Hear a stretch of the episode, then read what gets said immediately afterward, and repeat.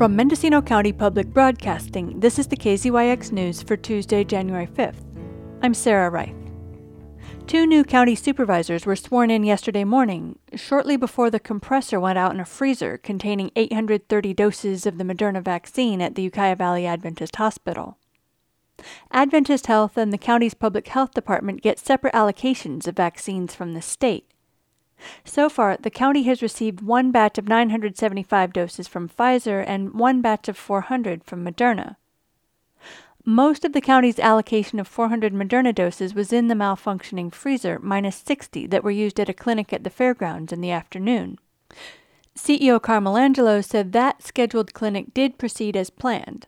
As for the unexpectedly defrosted medicine, Public Health Officer Dr. Andrew Coren said every one of those vaccines found a person's arm. After the city of Ukiah, three nursing homes and a church were among the entities that put together emergency clinics to administer all the vaccines before they were presumed to expire at 2 p.m. A hospital spokeswoman confirmed that after the freezer's compressor failed, an alarm that would have alerted staff also failed.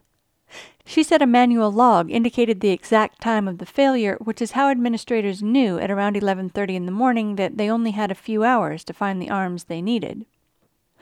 Tammy Bartlemay, the emergency management coordinator for the city of Ukiah, reported that her team took about 15 minutes to put together a clinic at the conference center.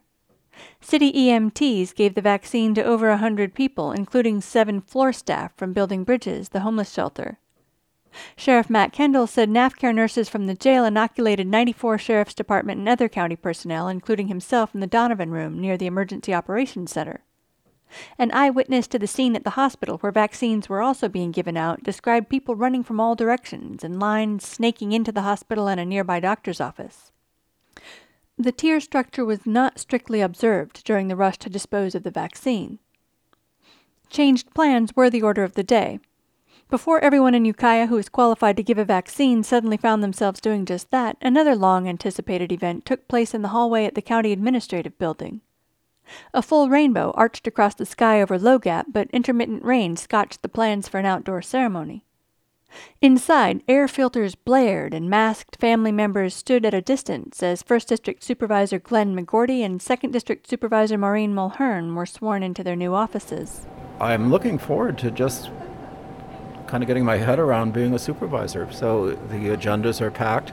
There's a lot of critical decisions that mean a lot to people. And you're going to be the director, and um, Supervisor Mulhern will be the um, the alternate for a, a, water agency. So, can right. you talk about how that's a continuation of the work you're already doing, or if it's a slight difference? Like, what's the new angle on this? Well, there isn't any real new angle. We're just going to continue with the work that we have going on. And right now, we've been focusing primarily on sustainable groundwater uh, management planning, and uh, we are engaged in complying with the what's called the SGMA process that the state of California has put forward for what they consider to be uh, medium risk basins in terms of uh, overdraft. I'm happy to say that so far the Ukiah Valley doesn't appear to be an overdraft and that we have a sustainable water uh, situation in terms of groundwater.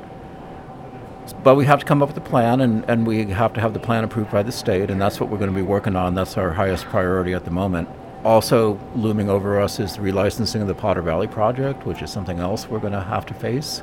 Uh, we're in a phase now of gathering information and studying and trying to come up with a some kind of an agreement with the, the various stakeholders that um, have expressed interest and are engaged in the process.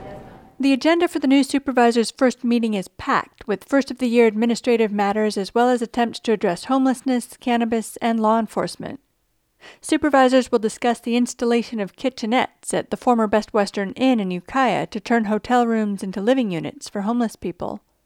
The Cannabis Ad Hoc Committee will bring forward a proposal it hopes will nudge more Phase 1 growers towards a state license. And the sheriff will present a plan to try to get the state to pay for more deputies to fight organized crime and illegal grows. There's also an item on the consent calendar recommending a retroactive agreement with former Public Health Officer Dr. Noemi Doohan for $100,000, effective for the entire year of 2021. You know, I think that I'm excited about the agenda. I think it's going to offer an opportunity to really get into the questions that I've had just watching the meetings from the outside. So I'm excited to learn more about the COVID data in particular, and also, um, of course, to delve into cannabis because that has been such a big issue in our community. And one thing that's fairly Ukiah specific, although it will be available to people from all over the county, is Project Homekey, which is right downtown in Ukiah. So, what do you view as your role as the supervisor in, in helping that move ahead? I would love to see that project be successful, and I think that part of that really is going to be about communication with the public. So I'm excited to be able to learn more about that and to provide a key role in that facilitation of that communication. And one of the things that's happening with COVID, of course, is that planning and building is taking on the vaccination as they have taken on cannabis and fire recovery and so much else. And so, what do you think that you can do to help planning and building shoulder so much of the essential work that's happening in the county right now. Yeah, it is really interesting to see how much they have had to take on. And so I think that the supervisors will be able to ta- have an opportunity to look at um, dividing some of that work a little bit more and also to see um, where the gaps are. If there's gaps in employees, then we really need to work on finding, um, getting those new positions hired. For KZYX News, I'm Sarah Reith. For all our local news with photos and more, visit kzyx.org. You can also subscribe to the KZYX News podcast wherever you get your podcasts.